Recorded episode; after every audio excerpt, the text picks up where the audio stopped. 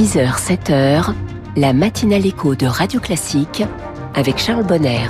Et les titres de ce 20 février 2024 L'exécutif au chevet des agriculteurs avant le salon, les syndicats reçus par Emmanuel Macron aujourd'hui et Gabriel Attal dévoile le projet de loi d'orientation agricole demain.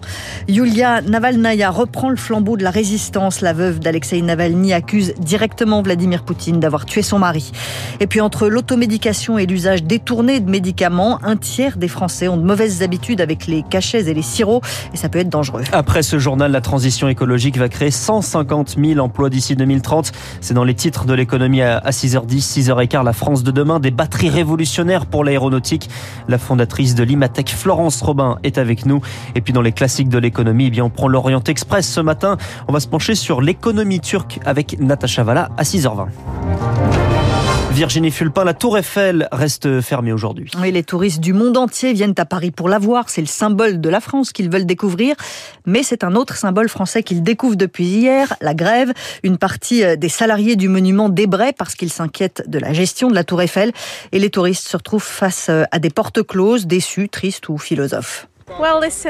J'avais envie de voir la Tour Eiffel depuis que je suis toute petite. C'est vraiment décevant. On vient d'arriver et du coup, bah, c'est pas grave, on reviendra dans la semaine. Déjà l'avoir de aux alentours, c'est déjà sympa. C'était mon anniversaire hier et je voulais voir la Tour Eiffel. Tout le monde veut la voir au moins une fois dans sa vie. Je sais pas, c'est c'est maudit. Chaque fois on vient, mais chaque fois on ne peut pas monter. euh. J'ai toujours eu envie de monter sur la tour Eiffel et de voir la vue, mais ça sera peut-être pour un autre jour.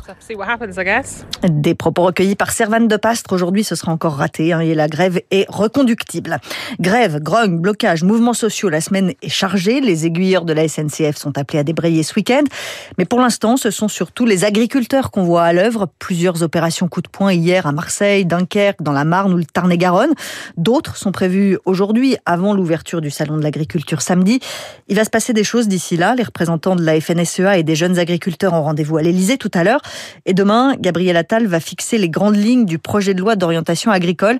Un projet de loi qui doit répondre à une grande partie des demandes formulées par les syndicats. Rémi Dumas, vice-président des jeunes agriculteurs, en attend beaucoup au cœur de cette loi, c'est l'installation et la transmission des exploitations avec des leviers fiscaux euh, assez incitatifs pour permettre aux agriculteurs en place de pouvoir transmettre sereinement leur exploitation, de partir dignement.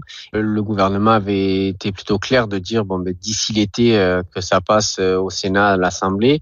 Pour l'instant, je pense qu'on est dans les délais. Voilà, encore une fois, j'espère que ce qui va sortir de cette loi sera le fruit aussi de nos propositions. En tout cas, on va profiter du salon de l'agriculture pour faire passer des messages encore fois à l'ensemble du gouvernement qui pourra passer sur notre stand et avec qui on va pouvoir discuter. Rémi Dumas avec Charles Ducrot. Encore des dents qui grincent. Les salariés devront bientôt payer pour se former. Une participation forfaitaire sur le CPF, le compte personnel de formation. 10% du prix des formations sera à la charge de ceux qui en bénéficient. Ça doit faire économiser 200 millions d'euros à l'État sur les 10 milliards que cherche Bercy. Ces dernières années, plus de 7 millions de salariés ont utilisé le CPF. Bonjour Zoé Pallier. Bonjour. Alors faire payer 10% à ceux qui veulent se former, certains craignent que ça enraye la dynamique. Oui, car des salariés pourraient renoncer à se former. Ça va pénaliser les plus modestes, ceux qui ont le plus besoin d'utiliser leur CPF, s'alarme Yvan Ricordo, secrétaire général adjoint à la CFDT.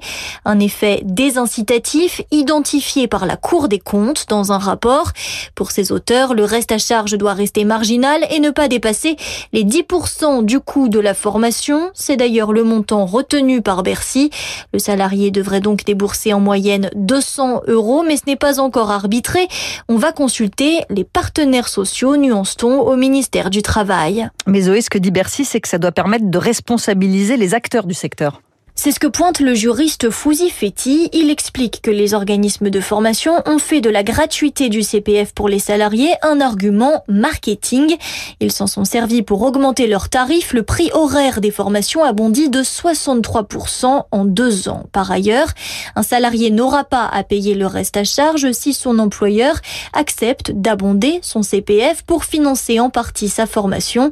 Cela devrait donc favoriser certaines offres plus professionnalisantes et qui répondent aux besoins spécifiques des entreprises.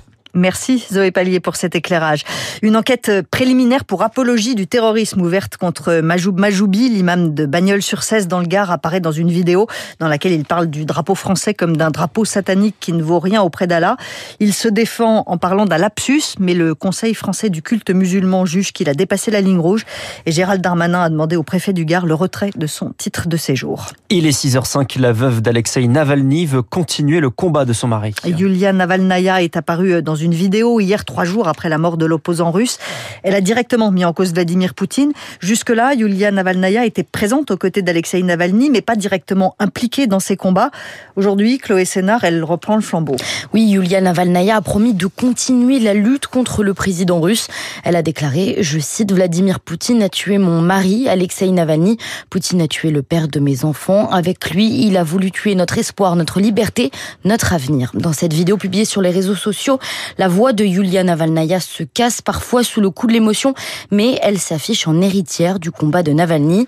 Elle assure vouloir poursuivre l'œuvre de son mari. Je continuerai pour notre pays avec vous. Elle appelle aussi les Russes à se tenir près d'elle. Nous devons nous unir pour frapper d'un seul coup Poutine. Yulia Navalnaya a également affirmé qu'elle allait découvrir les auteurs et les circonstances de ce crime. Selon la porte-parole d'Alexei Navalny, son corps ne pourra pas être rendu avant une quinzaine de jours, le temps d'une expertise chimique.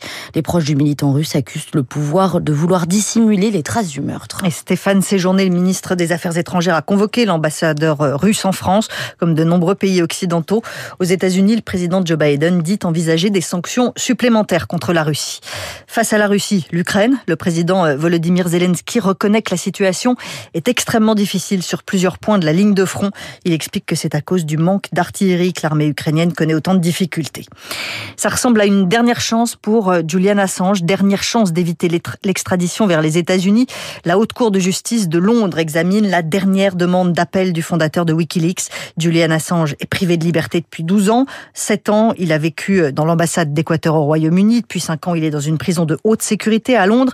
C'est une aberration pour Laurent Doré, porte-parole du comité de soutien français à Julian Assange. C'est peut-être difficile à admettre pour les puissances occidentales qu'il existe dans une prison anglaise un, détenu, un prisonnier politique, un journaliste euh, persécuté à la fois par les États-Unis et par son allié euh, britannique. Les États-Unis euh, n'ont pas à obtenir comme ça l'extradition d'un citoyen australien. Il faut rappeler que Julian Assange n'est pas américain, donc quand on parle de trahison en plus, c'est doublement aberrant en fait. Il n'est ni en train de purger une peine, ni en détention provisoire. Il est en fait sous écrou extraditionnel, c'est-à-dire qu'il attend l'issue de la demande d'extradition formulée par les États-Unis. Ce qui est fou en fait quand on, j'ai l'impression que Kafka est, est, est battu avec l'affaire Assange.